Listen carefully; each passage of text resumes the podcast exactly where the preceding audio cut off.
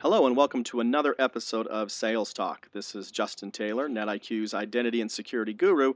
And in this episode, we're going to talk about not just what we do for securing people or those carbon based life forms that are out there that we're used to talking about when it comes to things like Sentinel and Sentinel Log Manager, as well as all the other IAM products, but now take it a step further and talk about what we can do to actually secure the silicon-based life forms or identities within the business. Um, for example, how are we going to protect the servers themselves? Um, is that even important? And to get into that topic, we're going to bring in an expert here, uh, Renee Bradshaw. Welcome, Renee. Hi, Justin. So, Renee, what do you do? I'm a product marketing manager for security management products.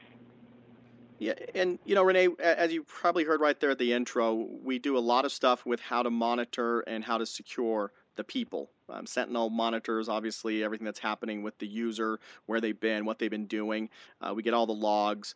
Um, Change Guardian can give us some information about how those files are being accessed and what's actually happening at a lower level um, on the machine that Sentinel can get to. But how do we get to this point where we actually start to deal with security? Is this even a space with how to secure the servers themselves and make sure that they actually are secure? How do we monitor that type of thing? Well, what what we do is is is we have solutions that, like you said, we monitor we monitor what the users are doing with Sentinel and Change Guardian. But we believe that there's another best practice is to actually monitor what this what's going on with the systems. You know, we, we talk about systems and users. So in terms of systems, we we need to make sure, or, or our you know, organization should make sure their systems are hardened, so that in in, in doing so, they reduce the um, level of information security uh, risk that the data on those systems are um, exposed to. So it's a way of managing information security risk by making sure that critical systems and organizations' infrastructures are hardened. And by hardened, what I mean, because I'm anticipating that may be your next question, is is that the systems have specific security controls that are that have been mapped onto them that that, that they are actually configured against. And those security controls uh, come from many places, but there are there are multiple industry mandates and, and, and regulations and best practices that that are put forth by by industry um, industries and different types of organizations to help you have more secure systems. So um, that's basically um, what we like to say about having your systems hardened. So you mentioned mandates and regulations. Uh, maybe give me an example of one, or give the audience an example here of an ex- a mandate or a regulation that somebody would have to be concerned when it comes to hardening their systems. The most prescriptive one, and the one that most customers that we talk to uh, tell us about, is the one that is called the PCI DSS or the Payment Card Industry Data Security Standard.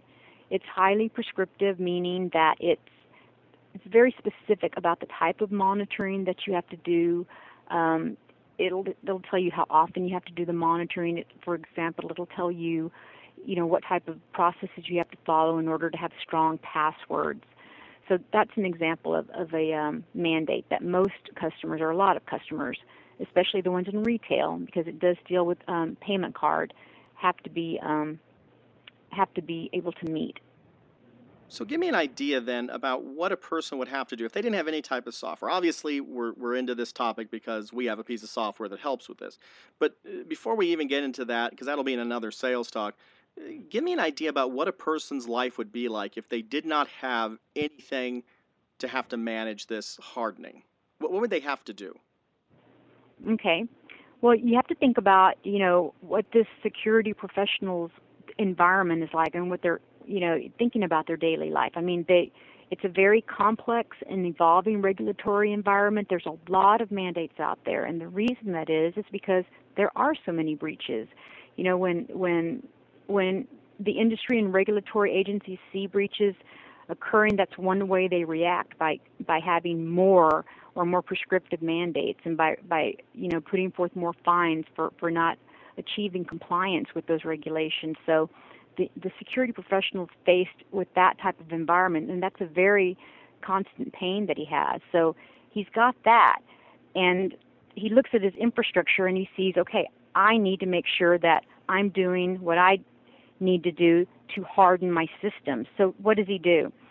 So typically, without a solution that, that we might have to offer him, he would be faced with having to go out to every regulatory body that there is, and believe me, there's hundreds.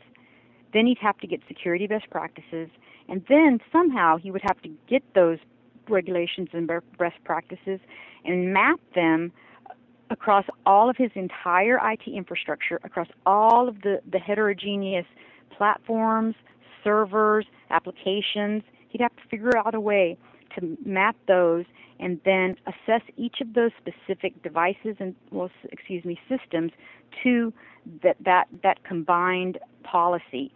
And that's just a, a huge undertaking. And it wouldn't require one because you know I've been speaking about a him or her. It would require staffs of subject matter experts. So that that's that's a real pain. And um but it's something that's necessary because as I said before without having those hardened systems that, that have that have been you know had those controls mapped to them, then you're putting yourself at, at real risk of having systems that can be breached. You know, you, you bring something up here about the regulations. I know on the user side of things, which a lot of our um, salespeople are familiar with and our customers are. Um, we know that regulations are constantly changing. We talk about the complexity of enterprises. I'm imagining then that there's a problem when it comes to the fact that uh, things are going to change and there's going to be complexity. Um, is that a real pain here as, as things maybe drift um, off or, you know, eh, over time things are going to uh, change on these systems? Is that a big pain for these companies? Yeah, yes, Justin, that's a very, very good point that you bring up because there are more the first point, there are more regulations that are coming out or they'll be updated, and it's difficult for the subject matter expert to keep up with that. But more than that, the the other real pain that they face is that configurations on these systems will drift. They will they will drift and they will drift to where they're out of policy and out of compliance. So an ideal solution would be one that's able to assess when these systems are out of compliance and can alert the subject matter experts, the security team, that this is occurring so that they can take immediate action to address when these systems are out of configuration. You know, it's funny. That actually sounds a lot like access governance just for servers as we start to talk about it. I'm imagining then that uh, these individuals probably, if they didn't have it, are using something like a spreadsheet, like a person would if they were trying to certify access for a user.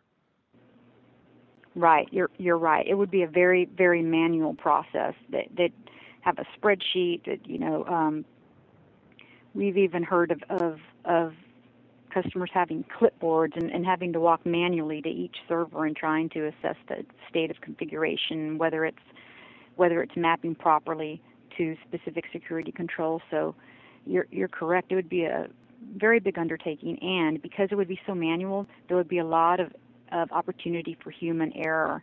So that's how come you know the ideal solution again is to have something that that um, does this assessment.